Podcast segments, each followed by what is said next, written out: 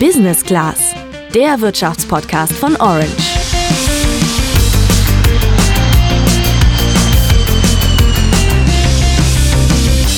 Es gibt so Sätze, die einem im wahrsten Sinne des Wortes Türen öffnen können. Was früher vielleicht Sesam öffne dich war, ist im Moment der Satz, ich bin geimpft. Zum Glück können in Deutschland immer mehr Menschen diesen Satz sagen. In anderen Ländern sieht das aber komplett anders aus. Während wir hier über Freiheiten für Geimpfte diskutieren, sind in Indien die Krankenhäuser überfüllt. Die meisten Menschen dort und in anderen ärmeren Regionen weltweit können nur von ihren Impfungen träumen. Um deswegen mehr Impfstoff produzieren zu können, wird gerade diskutiert, den Patentschutz aufzuheben. Indien und Südafrika haben schon vor einem halben Jahr gefordert, dass Impfstoffpatente freigegeben werden. Letzte Woche hat sich auch der U S-Präsident Joe Biden dafür ausgesprochen. Auf der anderen Seite sind die E U-Kommissionspräsidentin Ursula von der Leyen und auch Bundeskanzlerin Angela Merkel bisher klar dagegen. So sieht's auch ein Experte für Patentrecht heute im Podcast. Es wirkt erstmal wie eine einfache Antwort auf ein schwieriges Problem. Gebt die Patente frei und dann können Impfstoffe hergestellt werden.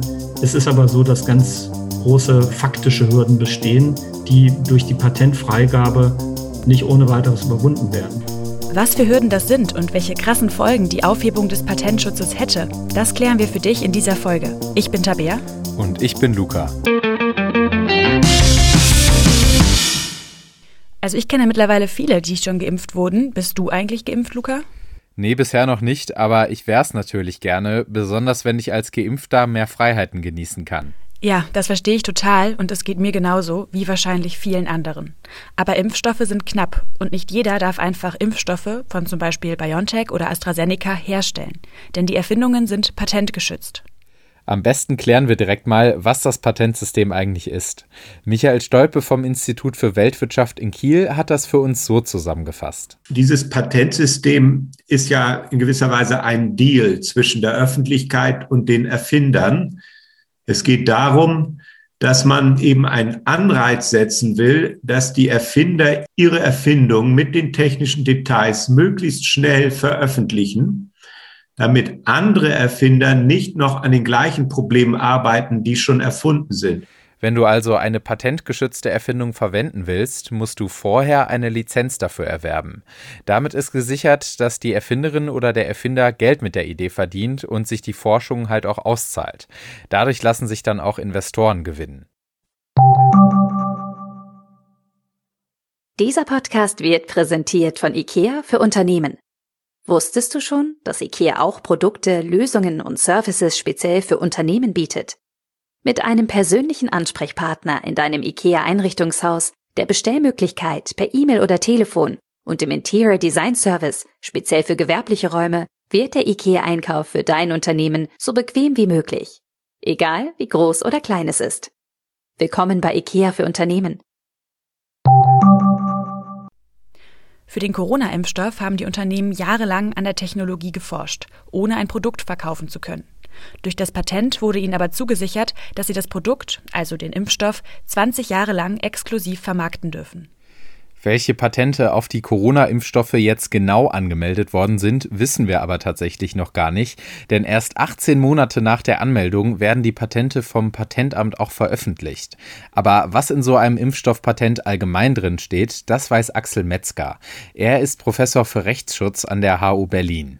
Aus älteren Impfstoffpatenten wissen wir, dass dort drin quasi die Formel und die Herstellungsmethode beschrieben werden kann. Allerdings ist es so, dass durch die Lektüre des Patents man noch nicht in der Lage ist, den Impfstoff dann auch tatsächlich herzustellen. Dafür ist zusätzliches Know-how erforderlich, was in der Patentschrift nicht in aller Ausführlichkeit drinsteht. Ein Patent ist also, einfach gesagt, kein Kochrezept. Es braucht mehr, um einen Impfstoff herzustellen. Das sagt auch Rolf Hömke. Er ist Forschungssprecher des Verbandes Forschender Arzneimittelhersteller. Wir brauchen jetzt ganz schnell ganz viel Impfstoff. Der beste Weg dahin ist Exportstopps aufheben, ermöglichen, dass die Firmen, die jetzt schon produzieren können oder die sich gerade vorbereiten zu produzieren, so schnell wie möglich, so viel wie möglich machen können. Patentaufhebung bringt an der Stelle für eine schnelle Produktion gar nichts. Die Firmen, die daraufhin sich jetzt in Bewegung setzen würden, die würden viel zu spät kommen mit ihren Produkten. Aber mit einer Patentaufhebung verschrecken sie das Investorenfeld für die Zukunft. Rolf Hömke spricht da ja gerade von Exportstopps. Damit meint er den Vorwurf, dass die U S A den Export von Impfstoff und Vorprodukten erschwert. Denn für die Impfstoffproduktion braucht es Materialien und Geräte, und wie viele von diesen Krisengütern ins Ausland geliefert werden dürfen, regelt in den U S A der Defense Production Act. Dieses Gesetz sorgt dafür, dass bevorzugt amerikanische Unternehmen mit diesen Rohstoffen versorgt werden.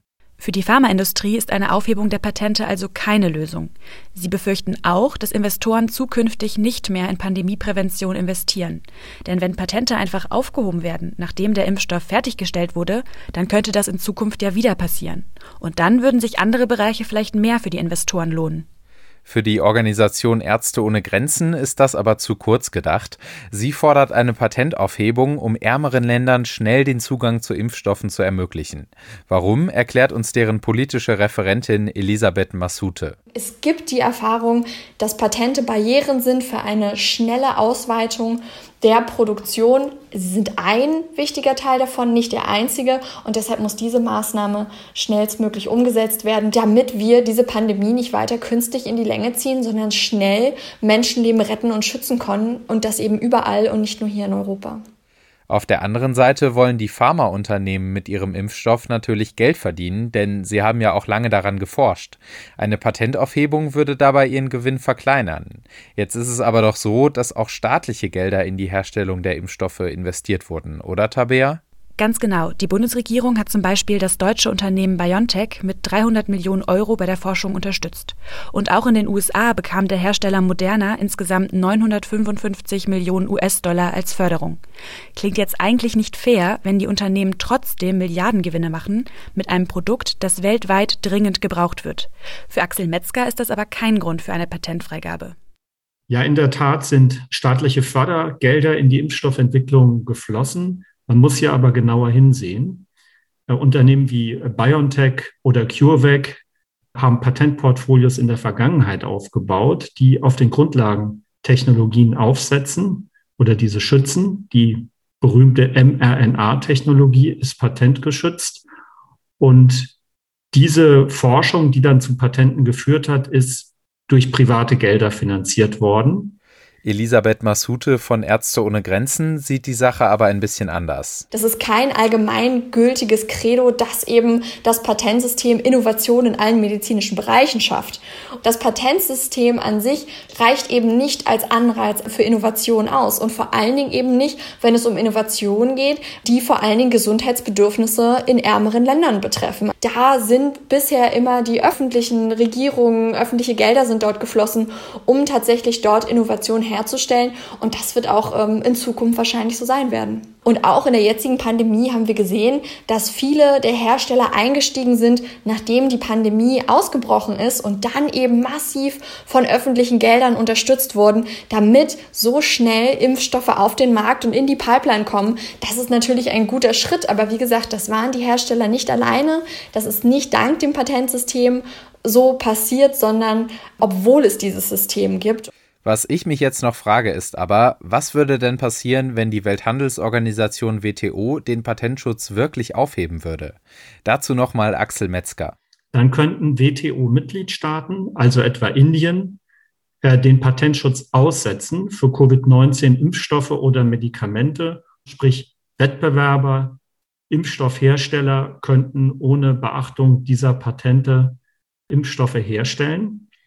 Allerdings würde die Aussetzung auf Ebene der W T O, die beantragt worden ist, auch dazu führen, dass in anderen Staaten, etwa in China oder Russland oder den U S A oder auch in Europa, die Patente ausgesetzt werden könnten, ohne gegen W T O-Recht zu verstoßen.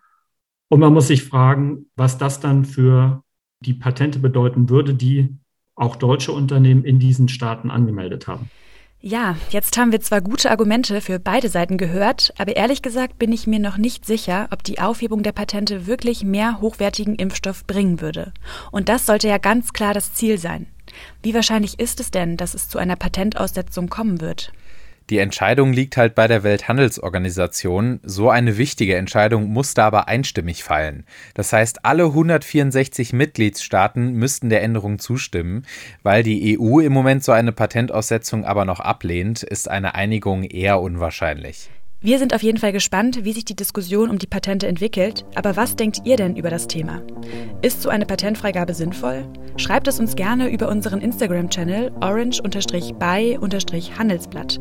Und wir freuen uns natürlich wie immer über ein Feedback bei Apple Podcasts. Wir hören uns dann nächste Woche wieder. Bis dahin und macht's gut. Ciao.